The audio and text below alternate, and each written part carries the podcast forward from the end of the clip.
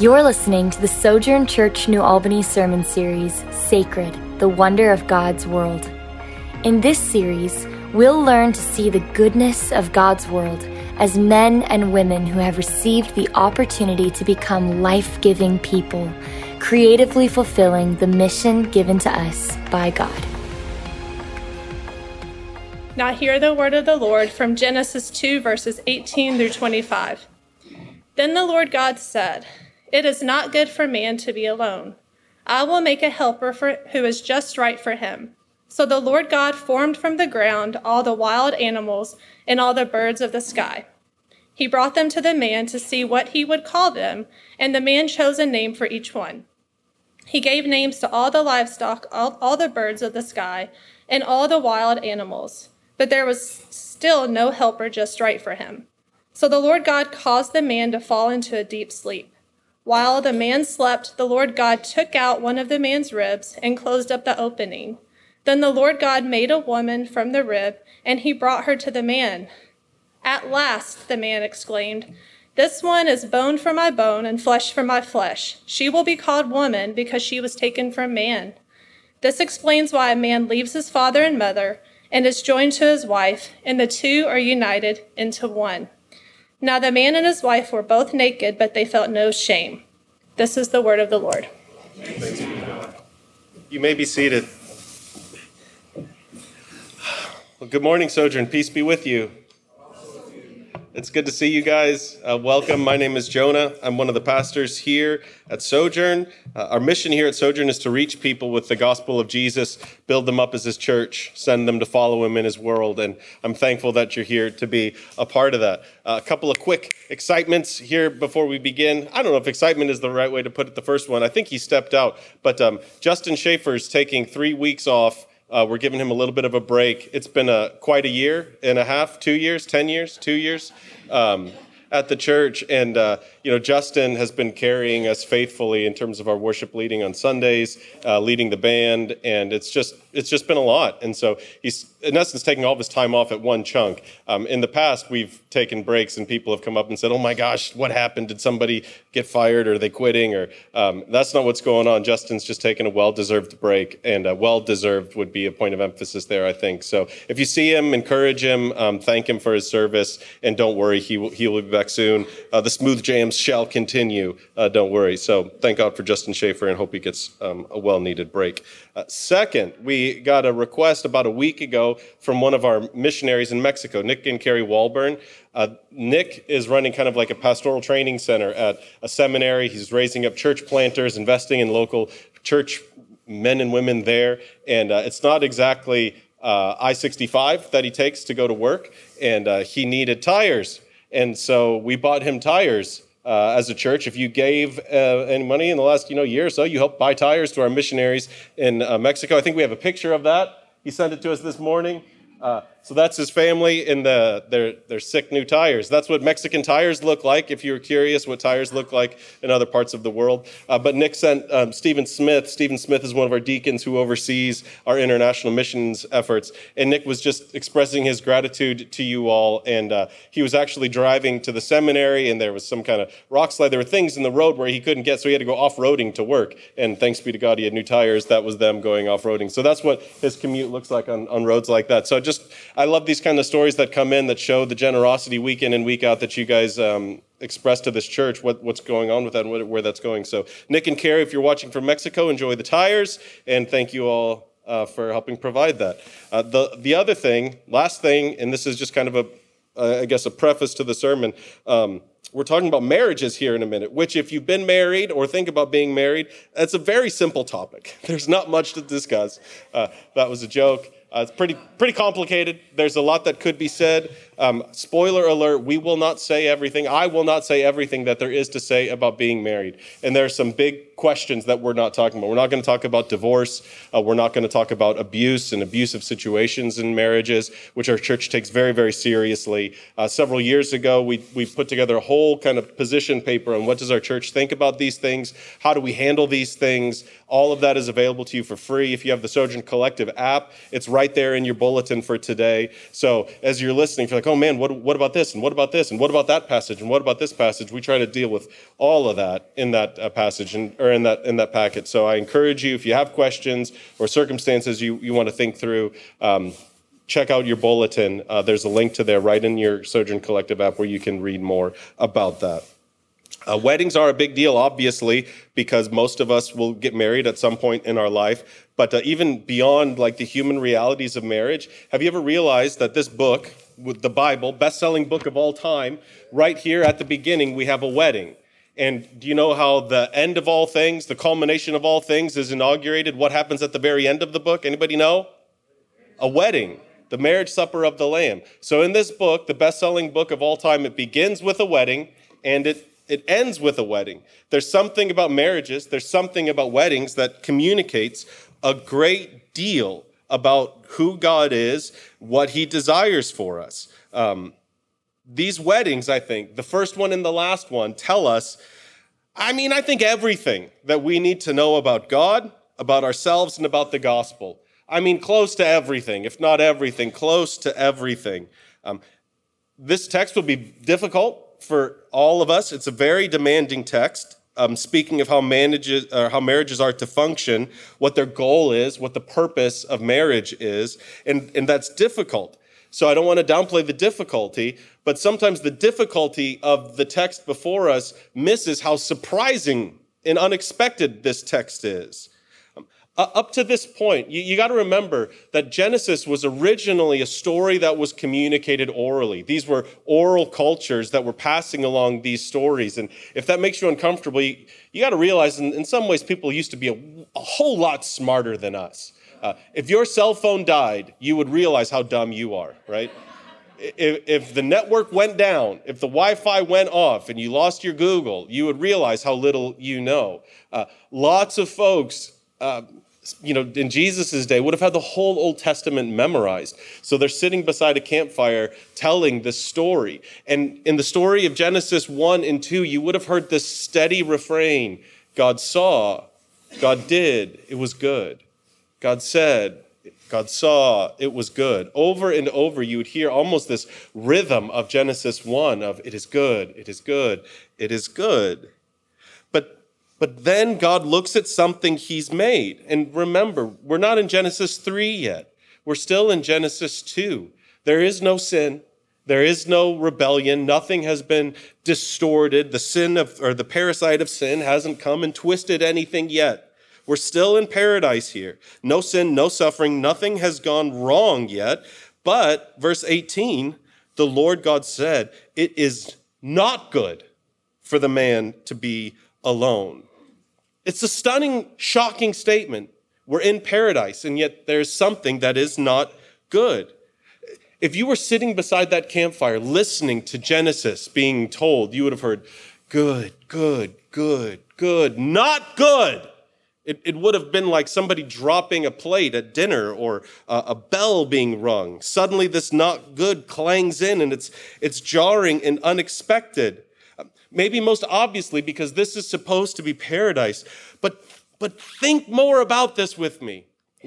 What does the not good reveal to us about God? Last week we talked a little bit about how some of us grew up in cultures where you only need Jesus, right? You don't need anything. You don't need a break. You don't need fill in whatever. You only need Jesus. But here in the very beginning, where all man had was man and God and the world, and God said, That's not enough. Can you see the stunning humility of God? He made creatures to need more than Him. He designed them to need more than Him. Can you see the shocking, utterly unself centered love of God here? I will make you to need more than me. This humble love of God, this this utterly unself centered love of God, is the secret ingredient to God's design for marriage.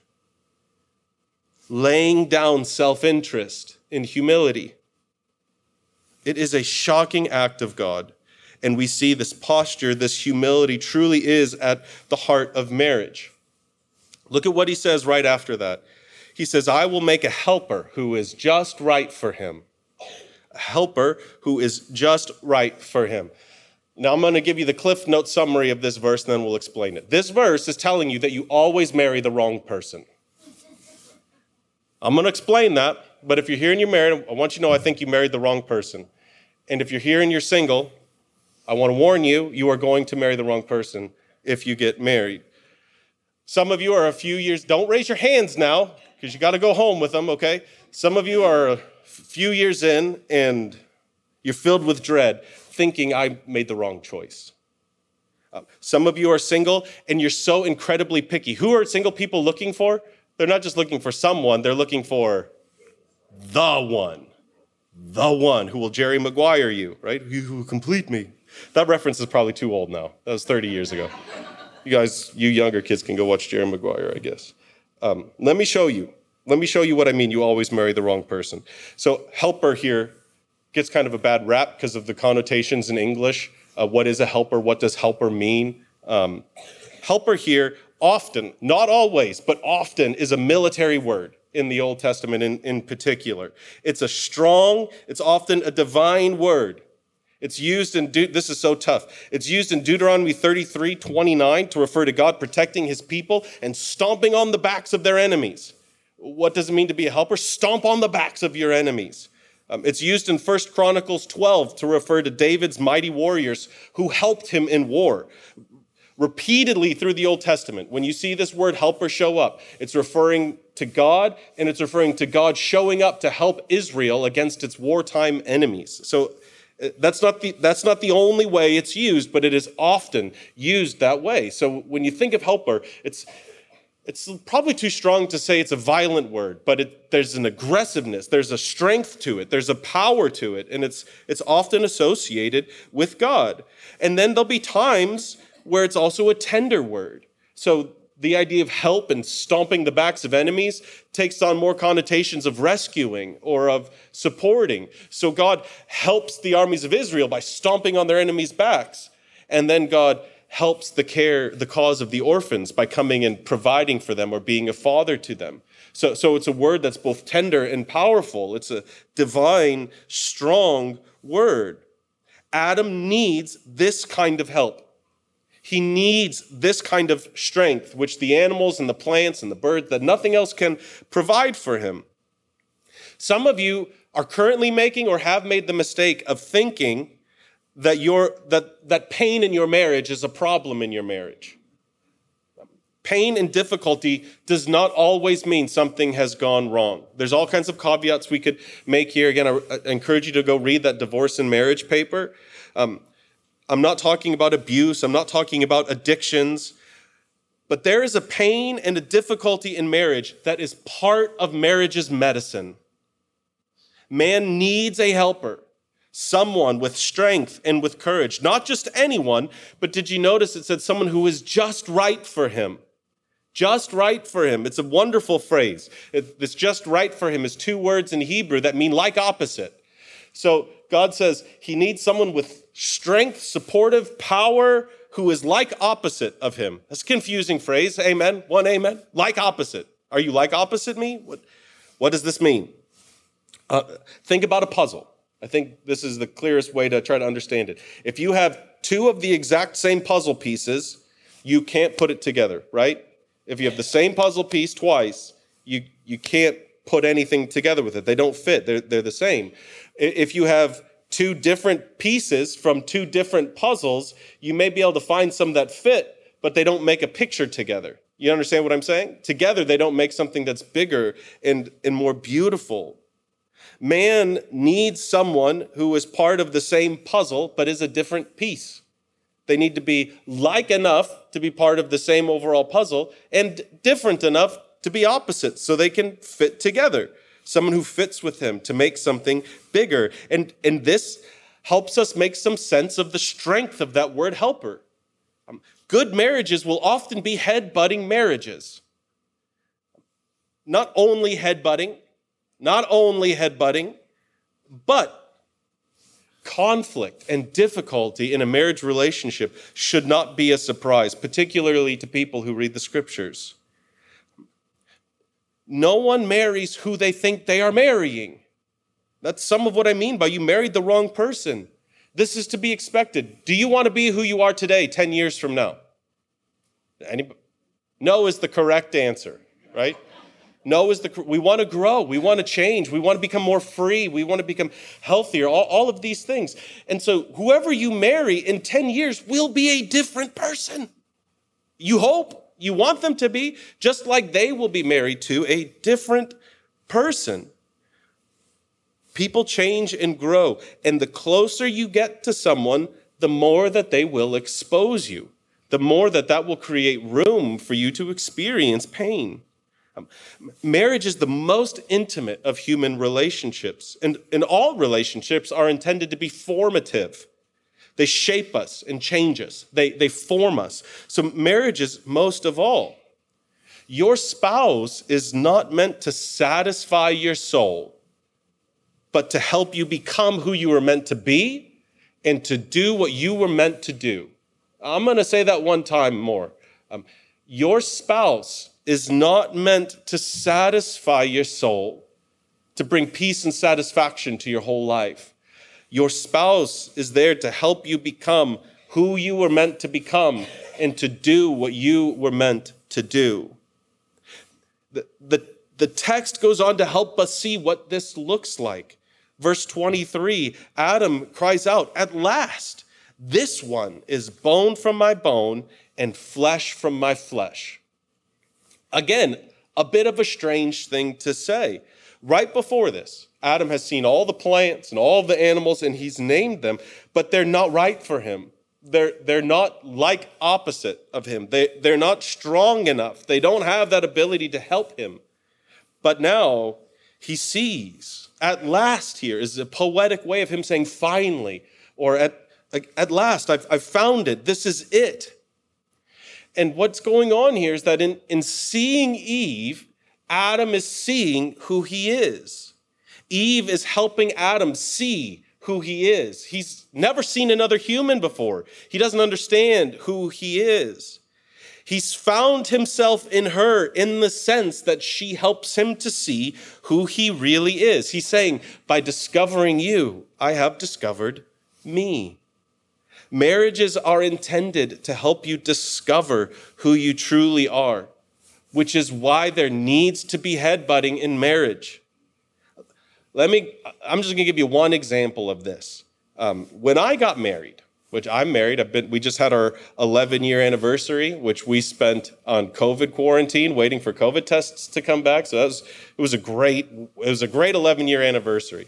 Um, when I got married, I wanted a cheerleader. You know what? A, you get what I mean by that? I wanted a fan. I wanted someone that's like, baby, you're still great. You're wonderful. You can do. And I wanted someone who thought I hung the moon, could do no wrong, whatever you want, whatever you need.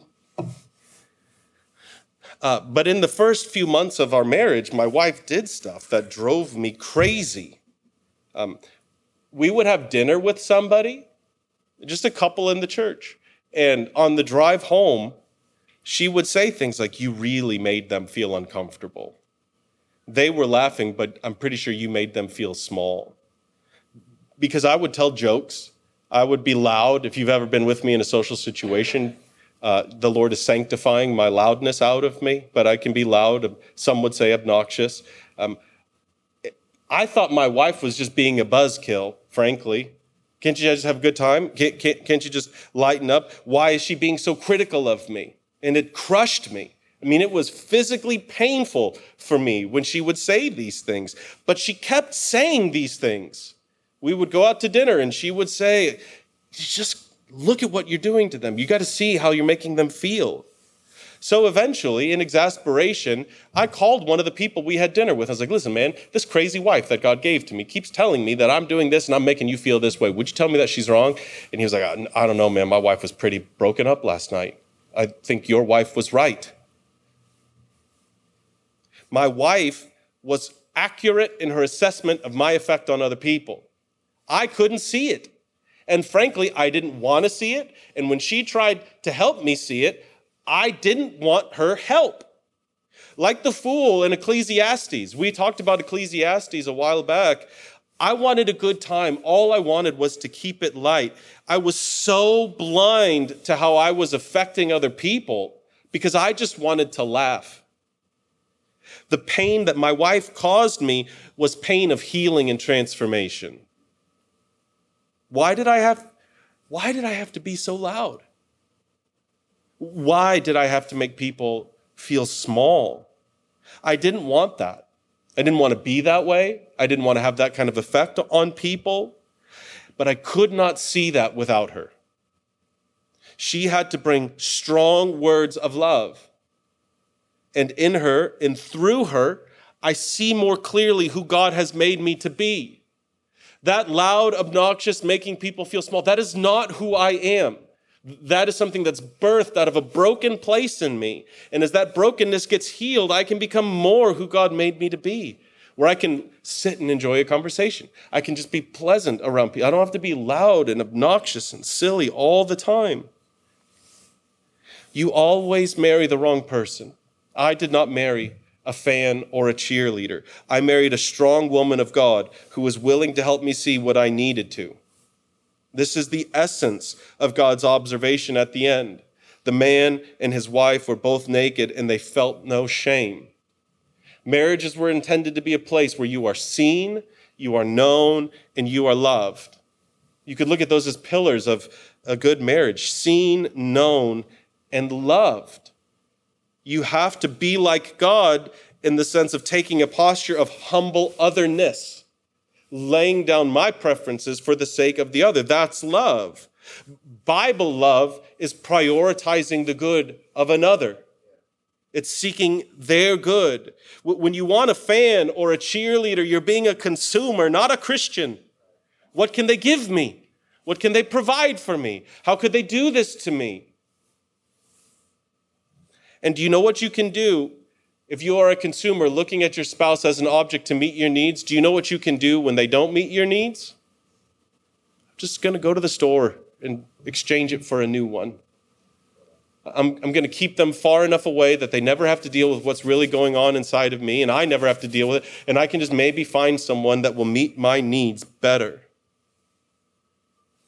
Christian love points its energy to the other, to see them, to know what they need as humans, you are not God. We are not God. So we need the humility to know that we don't see who we are. We don't see who we are clearly. We must expect strength from our spouse. And that strength, when tempered with love, is transformative. It reveals you and it transforms you. And there, seen, known, and loved, we experience freedom from shame. These brief words of Adam show us the power of this kind of love. Genesis 2:23 is the first act of art in human history. Genesis 2:23 is poetry. There's raging debates in Hebrew scholarship. Is it poetry or is it song? And I just say it's art. You know, he sees this woman and he bursts out in a creative act of art. Yes, there will be pain and difficulty in any intimate relationship, particularly marriage. Yes. But when it's wrapped in love, it inspires. Here's the, a word we've been saying a lot in Genesis, this series lately. Love is generative. It inspires creativity. It inspires beauty. It inspires. Seen, known, and loved gives way to empowered, transformed, and inspired. This is what the first wedding does. It inspires creativity, beauty, safety. It creates a space where we might become who we were made to become. This has been God's design from the beginning. And this is the design that God fulfills with his invitation to that second wedding, the wedding feast of the Lamb. Look at what's been lurking underneath every marriage since the beginning of time. We'll fast forward into the New Testament. Ephesians 5 begins the section uh, on marriage. It says, Further, submit to one another out of reverence for Christ. So both parties in a marriage are to say, my energy goes to you. I wish I had a better word than energy. I'm going to serve you. But you know, my priority, I'm going to lay down who I am for your sake. I, I am here for you. I lay down my preferences for you, for your good. That's the posture both parties take. Now, for the wives, verse 22, this, this means submit to your husbands as to the Lord. Lay down your preferences for the good of your husband, wife. This doesn't mean becoming voiceless. This doesn't mean becoming choiceless. It means you lay down your preferences for the sake of who your husband might become. It means you bring the strength God gave you to serve, to support, and to love your husbands. Verse 25, for husbands, this means love your wives, just as Christ loved the church. So, husbands, this means you lay down your life for your wife. You lay down your life for your wife. But it's but it's Sunday. Football's on. You lay down your life. But it's Tuesday. I got trivia night. What I don't know what you people are into. You lay down your life for your wife that she might become who God made her to become. And each of us in a marriage brings an inspiring love where we're creating space to be seen, known, and loved, and ultimately transformed. Because in fulfilling this pattern, you are fulfilling the purpose of marriage. Paul, here in Ephesians 5, quotes from Genesis 2, and he tells us what this means. He's talking of marriage. He says, This is a great mystery, but it is an illustration of the way Christ and the church are one.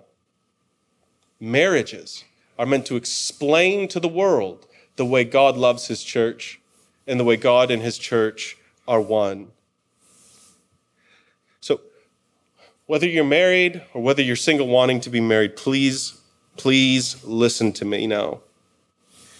If you demand that your spouse or your future spouse meets your every need or is everything you ever wanted, or if you look to them to fulfill you, I promise you this your life will be filled with pain and disappointment.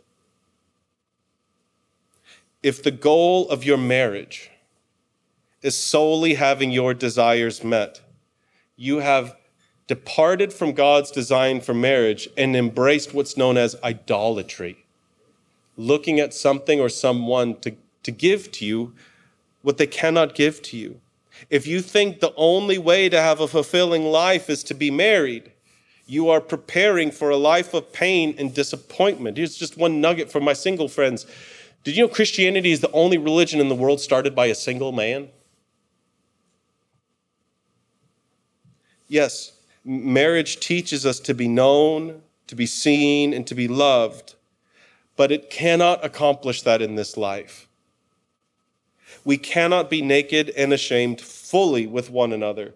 So, at its best, at its purest, our earthly marriages point and prepare us for the wedding that is to come, made possible through the life, death, and resurrection of Jesus. Marriage is a picture of Christ's love for his church, and it is a promise that he sees her, that he knows her, and that he loves her. He will transform her into a spotless bride through his sacrificial death and empowering presence. And one day, all together, we will join in yet another song. Just as Adam sang at his wedding, so too will we sing at our wedding. Inspired by the matchless love of God, we will sing this Praise the Lord, for the Lord our God, the Almighty, reigns. Let us be glad and rejoice, and let us give honor to him, for the time has come for the wedding feast of the Lamb, and his bride has prepared herself. That is the song that each of us will sing on the great wedding feast of the Lamb, where we will become one with Christ as he is one with the Father. Each week, we prepare for the wedding feast of the Lamb by coming to the table of our Lord. There, his love is on display for us. There, the pattern of our marriages is taught to us week after week after week. If you come and you're struggling and you want to know some next steps or how to improve in, in your marriage, maybe just pay a little bit closer attention to communion this week and, and ask yourself, how might I embrace this pattern as I try to love my wife, as I try to love my husband this week?